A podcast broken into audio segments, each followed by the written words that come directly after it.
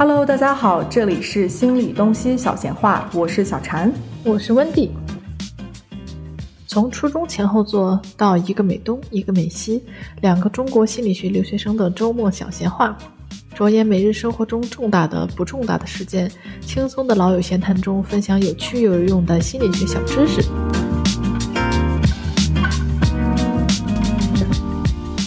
好的，那我们中间休息过后，现在回来，我们想聊的第二个话题是，就是刚刚也有点有提到一点哈，就是姐姐们对于自己的身材管理与饮食，真的是相当高要求。没错，我在看那一幕，就刚刚有说到这个吃火锅的这一幕的时候，哇，那叫一个纠结。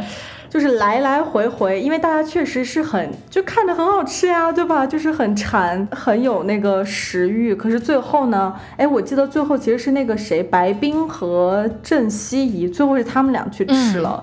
就是郑希怡其实特别想吃，她一直在那看，旁边就一直有人在，就是来说，哎，你想吃吗？然后她就说我想吃啊，然后旁边人就会说，可是太迟了，对不对？她就说对啊，有一点迟，然后可是她就走不开，挪不开步，反正就站在那儿。然后最后最后是白冰过来了，说想吃吗？他说想吃啊，那我们一起吃吧。然后他们就才坐下来一起吃。我们想跟大家聊一聊，尤其是女性对于这种这种情况之下又爱又恨，对于吃好吃的这种又爱又恨的情节。我觉得很多人可能并不是从事这样的演艺职业啊，就是他其实没有这个公司呀，或者说观众给的压力，或者说上镜的这种压力，觉得说我一定要到一个什么样的程度上镜才好看。可是这刚刚我描述的这一段情节，就感觉格外的熟悉，就感觉这是我日常生活中天天能看到的。才有这样的纠结与拉扯。No no no no no，女生就是对于吃的这方面和食物有一种又爱又恨的这种情绪在。就是我们想提的是，总是一个 balance，一个平衡的问题。就也不是说我什么时候我想吃了，我就要吃。半夜两点钟了，我要吃一顿火锅，我就是要吃一顿火锅，那可能也是不太不太够健康的。但是，那可是我觉得，如果他想吃，那就让他吃嘛。就是就是你的标准 是，我我是这样觉得。对我个人，我是觉得不能影响健康。就是如果你是说被检查出脂肪肝。那那那真的是得小心。是是是，顾家老公突然 想起来了，突然间梦回第八期，是我也是这样的态度，就是说，你的标准是什么？你的标准是为了瘦而美，所以你一口饭都不敢吃，还是说我为了健康，所以我觉得半夜了吃火锅 还是不太好，就消化不了呀什么的？那我觉得。或者说我我知道我明天早上起来可能会不舒服，如果我现在吃的话，那我觉得这是一个很很正常、很健康的生活态度。但是你说你要是已经到了，就每天晚上就是饭也不怎么吃，然后瘦的不行、饿的不行，但是你就是硬撑着不吃，就是为了白，就是为了美。那我觉得真是没有 没有必要了。他这个标准其实没有一个标准，对吧？有些人是觉得 OK 害怕胖，那多胖才是胖？是，就是什么就是算胖，什么不算胖？在心理的这个角度上来看，就是说你如果真的瘦到了你觉得你能瘦的那个公斤，它代表什么？往往它不代表这个公斤数，或者说我瘦到这个数字，是因为你瘦到这个数字以后，它有一些格外的，对于你来说有一些格外的一些奖励，有一些好处，就是 quote unquote 好处。你你。你觉得，如果是真的受到了自己的那个公斤数，意味着什么？意味着自己就是更值得被爱吗？觉得说我瘦了这样，我就会更受欢迎吗？就更多男生喜欢我，然后男生喜欢瘦的，我要瘦成这样，还是单纯就觉得说？我就是四十公斤好看，就我就是想要瘦的那种美。再说回来，就是是谁说瘦就是美的？就是我们想上期上期讲过一个这个例子啊，就是是一个很极端的例子啊，当然，但是还是可以用到的。就是没有一个小孩他一出生就说我要瘦，就是我要美，不对，我就是要瘦成怎么怎么样，就没有人就一出生的时候我一定要瘦成四十公斤，不能再长了。那这样的话，那小孩那都营养都跟不上，那不用长大了。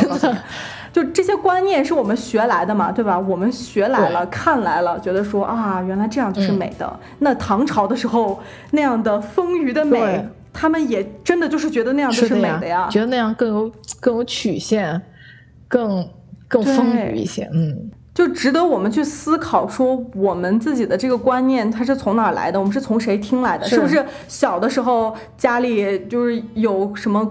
姑姑阿姨啊，就是说女孩儿你就是要吃少一点，对吧？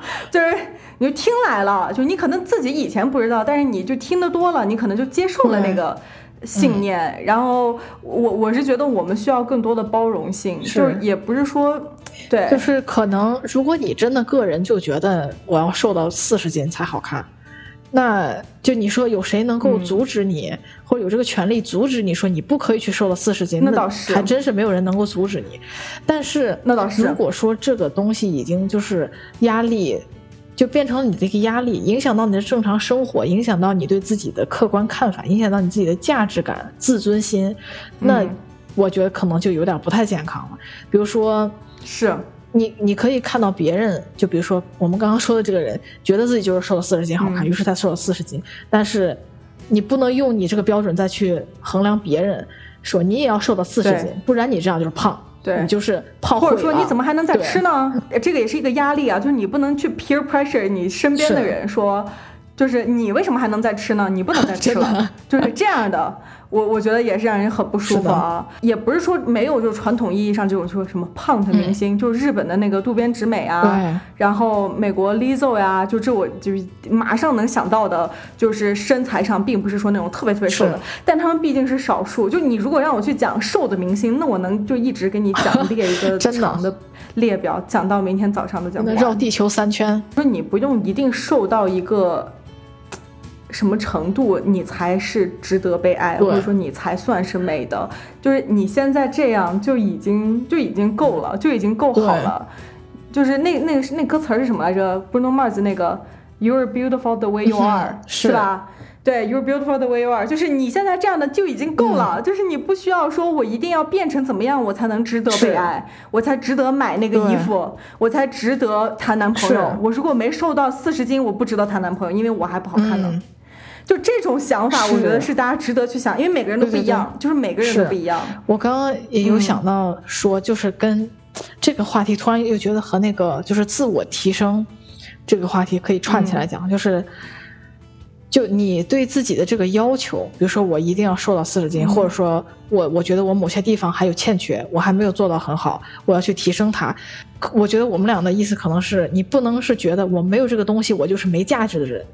我就是不值得被爱的人，我就是一个不好的人，对，而是说我要是接受，但也不是说我就我就这样了，不改，我就这样，我就特别好，盲目自信有的时候也很有问题，但是就是就是那个度其实非常的难难去把握，是自己要个人去把握的那个度，你要已经我知道能接受，说我是一个。值得被爱的人，我是一个有价值的人。我知道我有一些缺点，但是我能够接受它，然后我想要去改正它，或者说我想要去，我想要去变得变成一个更好的人。但不是说我现在就不值得，我现在也值得。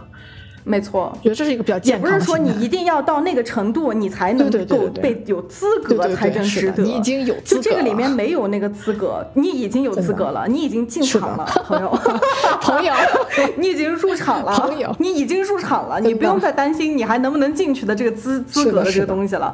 嗯，然后我们还想聊一下，就是呃，有两种心理健康上的疾病可能和这个事情是有关系的，比如说。对。这个 body dis body dysmorphia 认知障碍之类的，是。body dysmorphia 经常性的就是说这个患者他对自己身上有一个部分特别不满意，然后呢。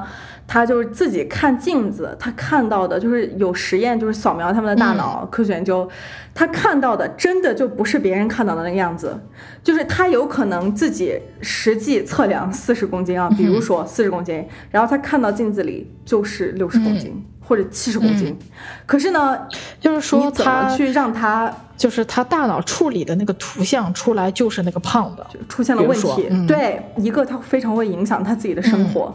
他有可能因为这个就出不了门，嗯，就会觉得自己这一部分非常的不好，缺陷，对他会觉得这个是一个身体的缺陷，情绪状态也会受到影响。我之前就是我们那个教授举过一个例子，我觉得也挺有意思的。他之前接触过一个来访者，那个来访者呢就是 body dysmorphia，他自己对身体上的缺陷是因为他觉得他的手不好 看。就很奇怪的一个，对，就是他不一定是胖瘦，body dysmorphia 不一定是胖瘦，他是他觉得他的自己的手是一个缺陷。他每次他要不然他就会穿那种袖子超过手的衣服，要不然呢他就是会把自己的手藏起来，然后你比如说戴着戴着那个手套呀什么的东西，这个就已经完全影响到他什么程度。就一度可能影响到他，他不能出门，因为他觉得他出门别人会看到他的手，自己觉得特别不舒服，就觉得不行，别人不能看到我的手，他也没有办法谈恋爱。就这个其实应该也是对于他来，他来看这个心理咨询师，我觉得这个是他的主要原因，因为他觉得他去约会，他可能之前跟人家聊得很好，然后然后出来约会的时候，只要他觉得有一个危险，他的手会被暴露出来，他就心里会有很大的焦虑，然后这个时候呢，他就什么都干不了了。然后他就必须得，比如说回家，或者说就是很就是突然表现很奇怪，哇，这个也不能牵对方的手，这这个听起来很跟强迫症非常相似啊。我觉得跟电视可能有关系，但是主要是因为后来的生活里的环境，就自己建立了一个标准，就什么样的才是好看，然后可能更会影响到他这个 body dysmorphia，让他觉得自己的就不好。一些机制上。对，然后有可能是跟创伤有关系，是。然后除了 body dysmorphia，当然我们就还有 eating disorder，就是各种厌食症，各种厌食症、厌食症、贪食症，还有暴饮暴食症。对，这个这种厌食症，我觉得还就是近两年，我觉得渐渐的被大家越来越多的知道了。但是我是就身边没有出现这样的朋友之前，我也不知道他是就是对人的摧毁性是那么大的。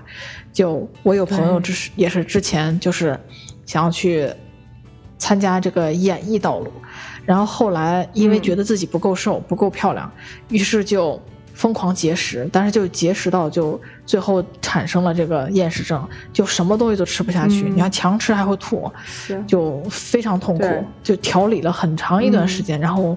也，就是放弃了他当时的的这个梦想，调理了身体很长一段时间，渐渐才恢复过来。那还是，嗯，对身体整个摧毁很大哈。而且那个有些人会，我觉得催吐这个是特别常见的厌食症的会有的相相伴的一个行为暴饮暴食，很多情况也会有，就是突然间，嗯，强强行暴吃一波，然后又去催吐。这种情况也会有，然后催吐的时候是很难受，但是同时可以给他带来一定程度上的 pleasure，嗯，就是他会觉得我需要催吐，就觉得我没吃下去，催吐了我会很舒服，对。但其实你知道，催吐一个是当然对你身体伤害很大，就是喉咙的话，还有会影响你面部的肌肉，就是你如果去网上搜催吐。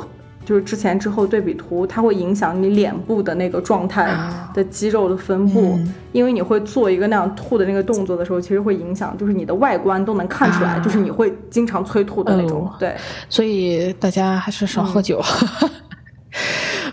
少喝多了，其实很多人也会就吐不出来，很难受，也会去催吐什么。但可能没有暴饮暴食这些厌食症这样那么频繁了。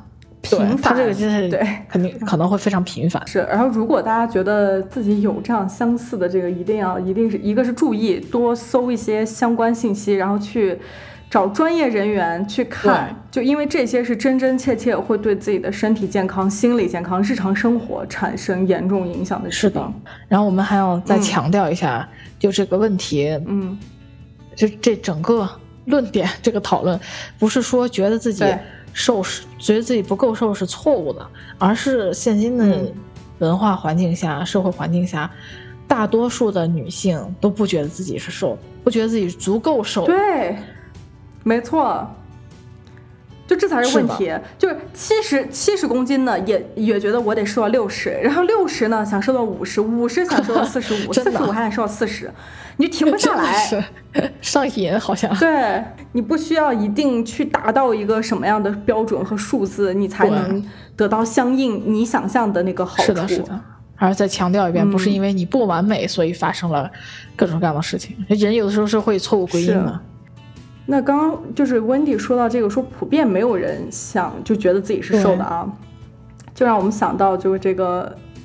回来前面说这个亚洲审美里，那普遍大家是其实是喜欢自己很瘦，然后很白，然后有那种幼齿感的状态，对不对？感觉亚洲审美普遍都有这个特点，就是要白，要瘦，嗯，而且还要幼齿化，还要低龄，对，可能也造成了为什么现在就是三十加的姐姐去演戏或者是唱歌什么的，就发展的平台和舞台都很少，大家都还是更想看到那种二十来岁的小姑娘的那种状态，于是要么他们就直接扮老。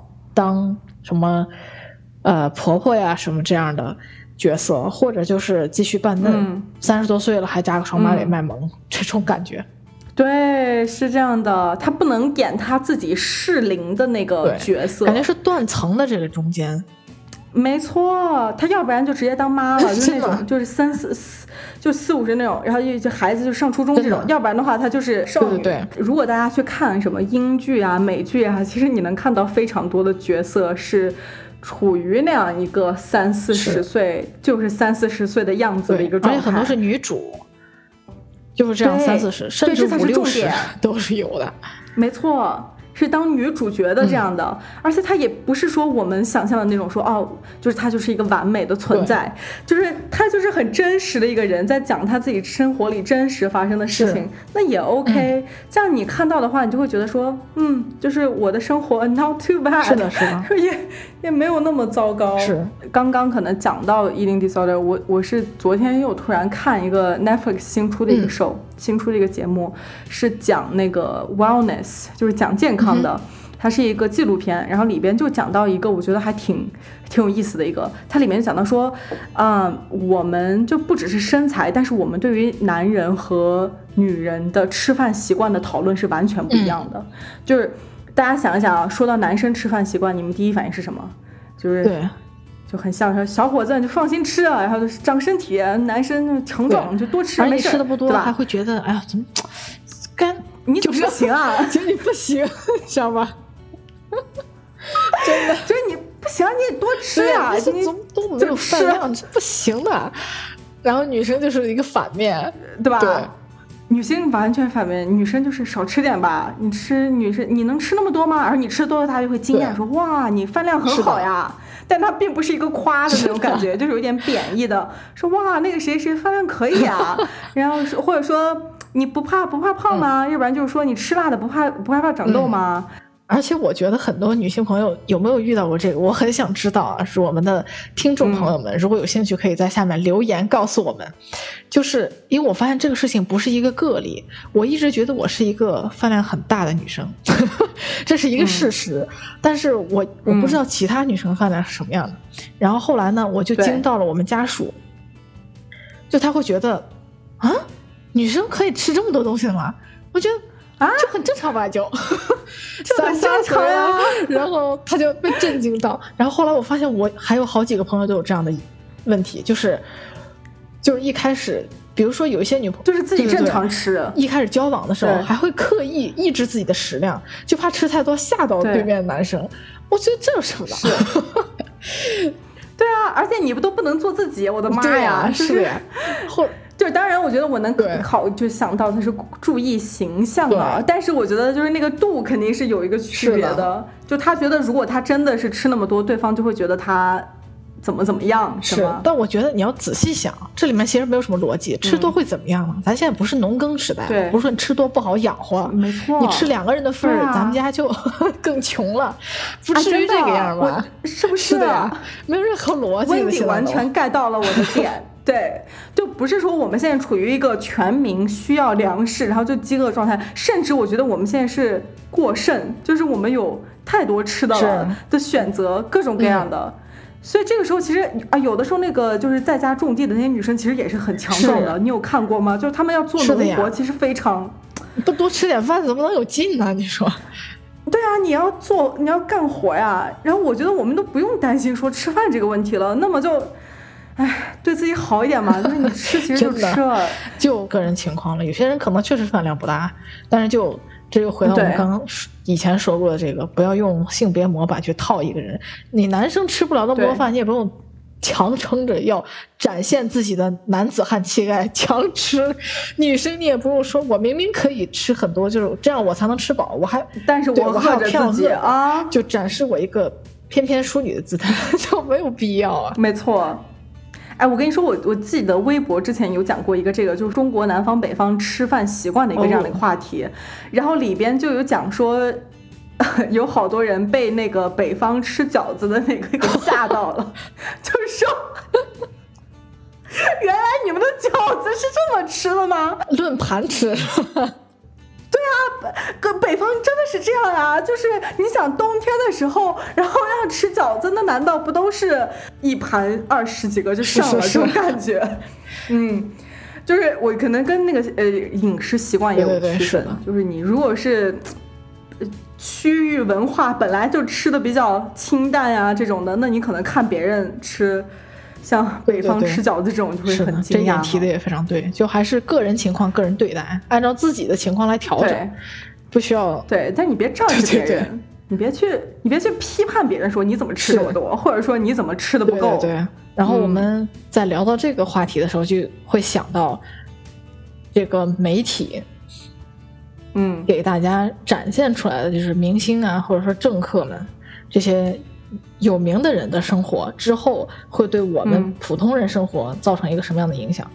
就比如说，女明星都每天只吃只吃一根玉米，每个每个晚上只吃一根玉米，然后只喝点蔬果，我想要那样的 生活。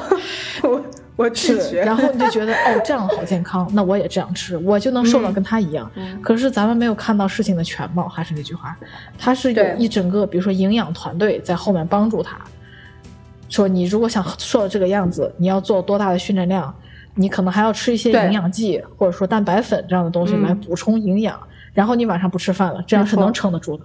但是你可能这样吃三个月，你还工作压力非常大，你就撑不住了。是啊，而且你跟他每天的这个行程不一样。如果你是早上还要送小孩去上学，然后回来还要做饭，给其家里人做饭，然后你还得上班，那你这个和人家的这个行程完全不一样了。人家可能是去出席活动，当然也很累，但是你们的这个量是不一样的量，他消耗的东西和你消耗的东西可能也不一样，所以你们饮食结构没错，就是需求可能也是不一样。对，是。那还有就是说，你刚刚说的这个饮食结构，还有另外一个就是说，那还有很多人就是生完小孩，然后就特别瘦，维持身材 几个小时，真的。就我之前看那个就是英英王室，大概都是生孩子之后几个小时就直接穿一个那种孕妇可以穿那种连衣裙，就是肚子都还大着，就孩子取出来，但是仍然肚子大着，还没有下去的时候就出来开新闻发布会啊，跟大家招招手啊什么的，就。觉得大家也要理智看待这个问题。直接后面是我突然就是发现我自己表情不太好，表情管理突然失控，突然失控。因为我听着我就觉得好啊，好辛苦呀。就是这个可能他竟然对，可能是他政客的这个要求，他工作性质的要求是这样的，他必须出席，或者说人家明星是有这个，就确实是要靠这个颜值，靠这个身材，演戏、唱歌、跳舞的。工作，这是他工作的一部分，就是 somehow 还能 get paid，他保持身材其实是会 get paid，但是我们作为普通人，不会因为这个拿到更多的钱或者怎样，没。错，就是还是没有看到事情的全貌，人家后面有团队，比如说可能会有一些。朋友就是会受到指责，有一些女性朋友就会觉得啊，为什么人家生了孩子几个小时之后就恢复了，或者几天之后身材跟以前一模一样，你就不行？我为什么做不到？人家就是又上班又带孩子，你就不行？但很有可能人家后面是有团队的，对吧？不可能他全全天就自己去带孩子，那他这些发布会什么和政客的 meeting 啦，这些就是演出了，他是怎么怎么安排的？对，他是有帮助的，他不是自己一个人在做这些事情。那我们可能就看不到那些东西，我们看到的就只是他出席的那几分钟。哇，刚生完小孩，完美，穿着连衣裙，是这样，高跟鞋，大家去看，真的太惊讶了。我我看到就也很震惊，觉得让人喘口气吧。嗯，在节目的最后呢，我们想就是总结一下我们这一期就最后的几个 take away，就是最后对。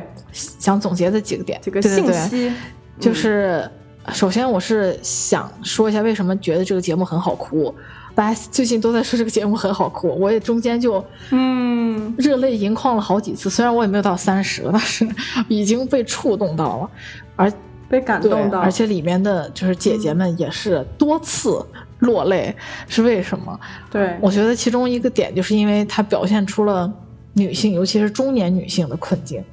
比如说，嗯，尤其是一个呃一个例子，我觉得很很 touch 我，就是袁咏琳，她一直觉得自己没有被看到，觉得自己永远都不够好，这是她原话，她真的觉得自己永远都不够好。是，然后这也是一种错误归因，会觉得是因为自己永远不够好，所以没有被看到。其实这个不管是做什么行业吧，它都有一个机遇问题，有可能你就是。没有碰上那个好的，没碰到那个好的机遇，你就没有人家火。但是也不代表你这个人就不够好。我觉得他每次呈现的舞台都是非常非常棒，非常有那个表现力。没错，而且就唱歌也非常好。嗯，是，这是很多我觉得女性朋友会有的这样一个困境，就是总觉得自己还不够好。但是一方面是，如果你能做那个超人，大家当然是要为你鼓掌嘛，觉得你非常厉害。可是你真的没有必要逼自己成为那个超人。你这样就已经足够了，对。然后还有一点是我们当时聊过的，就说，呃，为什么普罗大众的喜好上还是更偏好张雨绮这样的自信，而不是蓝盈莹这样的自信？我觉得如果把蓝盈莹换成一个男生，可能他接受度会更好一些。当然会觉得他大家喜欢非常有上进心、非常上进、有成就的这种这种人。但是女性呢，就是文化上给我们的这种模板，就是你不能，你要有自信，但你不能太有自信；你要学习好，但你不能学习太好；你要工作挣钱，但是你不能挣太多钱。啊，对啊，你不能太聪明，考博士反正不行。对，女博士没人要，年薪五十万没人要啊！觉得这都什么？这都什么呀？这什么 逻辑？哪跟哪呀？这都是就不不会，他不喜欢这样。甚至于，可能蓝盈莹有的时候会让大家觉得有点攻击性，就是她一往直前的冲的时候，可能没有注意到周围人的这个情绪，就会让人觉得她不符合我们想看到的那种柔和的、温柔的，像张含韵这种这样的女性模板。对，张含韵特别受喜欢，就喜欢她可能温柔一点啊，然后说话也是柔柔的呀。那样的一个状态，但是像蓝盈莹这样，就是特别有冲劲，然后有，嗯，怎么说呢，就是爆发力很足的，大家就会觉得，呃，太太 too much，有攻击性，攻击性太高了。啊，还有一点我想提一下的就是，这个节目虽说有他做的不好的一面，但是也有，我也看到他有好的一面，比如说让大家都。认识到了这些明星，不管是我们熟悉的还是不熟悉的，都不是完美的人。比如说张雨绮就特别自信直率，但是有点闹，很多时候不够严肃。嗯，然后袁咏琳其实业务能力特别强，唱跳俱佳，对，但是一次次怀疑自己不行，一次次觉得自己带不好队，然后每次都就是非常拉扯，但是每次哭过之后都是又再站起来，用自己。最大的努力去展现一个完美的舞台，而且就目前我看过的这几期来说，我觉得他真的表现的非常非常棒，就是舞台表现力非常到位，嗯，就给观众一种在各自的世界里拼尽全力的生活着、拉扯着、努力着、不放弃着，观众能看到就能感受到一种我不是一个人的力量感，没错。因为女团本身其实就是没有说有过年纪大的女团嘛，一般来说，日本、韩国他们的卖点其实就是年轻的这些女孩，比如二十岁啊左右的，嗯，然后他们的标准其实完全是按照年轻的那个标准来算的，是，所以这个乘风破浪他们现在在做的是一个创新的一个事情，是之前没有过的，嗯，一这样的一个形式的女团，但是呢，后来可能我和温迪也讨论过，就是觉得说有一点。有一点有一点想法，就觉得说，哎，那他们其实不应该去迎合二十岁女孩的女团的标准了。对，如果他们在做的是创新的东西，那他们应该做出来，就是展现自己原来就有的这个年龄独特的美，还有经验，还有历练，还有力量。对，而且就是这之中，就是他们。也有强行去嵌那个女团的模式嘛，把自己嵌到这个女团模式里面，就是谁是什么担当，谁是什么担当。但是这个担当本身就是一个特别标签化的一个标签人设，对，就是立在这里说你是什么担当，那你就要去，不管是演的也好，还是你装的也好，都要去完成那个人设。就比如说，我其实对那个吴亦凡不是特别熟悉，但是就就我对他的了解来说，就是看一些综艺啊什么的，对他这种比较浅显的了解来说。觉得他本是他本人不是一个那样 特别冷漠、特别高冷那种霸总式的的人物，其实带一点小天真在里面。是，可是他在那个韩团对他在韩团里的时候，就是高冷到炸鸡什么的也不吃，也不怎么说话，然后就脸上连表情都不能怎么有的那样一个人。就我去之前看过有一些韩团的那种综艺，然后再看他现在的状态，我觉得。韩团里那个根本就不是他自己啊，就是一个人设在那儿立着，是给他了一个这样的职务，对对，很像是说你的担当是这样的，你的状态应该是这样的，那你就表现出来这样的就可以了。是的，是的，对吧？嗯嗯，就这个对框架可能本身也不是很适合各有特色、各有优势的这些三十家姐姐们。姐姐们，嗯嗯。那最最我想说的是，他们也可以，他其实完全可以做自己喜欢做的事儿和自己想要展现的样貌，就是他不需要一定要去迎合，说去跳什么宅女舞呀，这种就是二十几岁那种女团的一些形式的一些东西，他可以做自己想要有的呃舞舞蹈或者说歌，就是，可是问题可能就在于说，本身就是没有一个平台给他们，让他们去发挥自己的优势。然后展现就是年年就是他们有的一些经验呀，然后自己的力量的存在。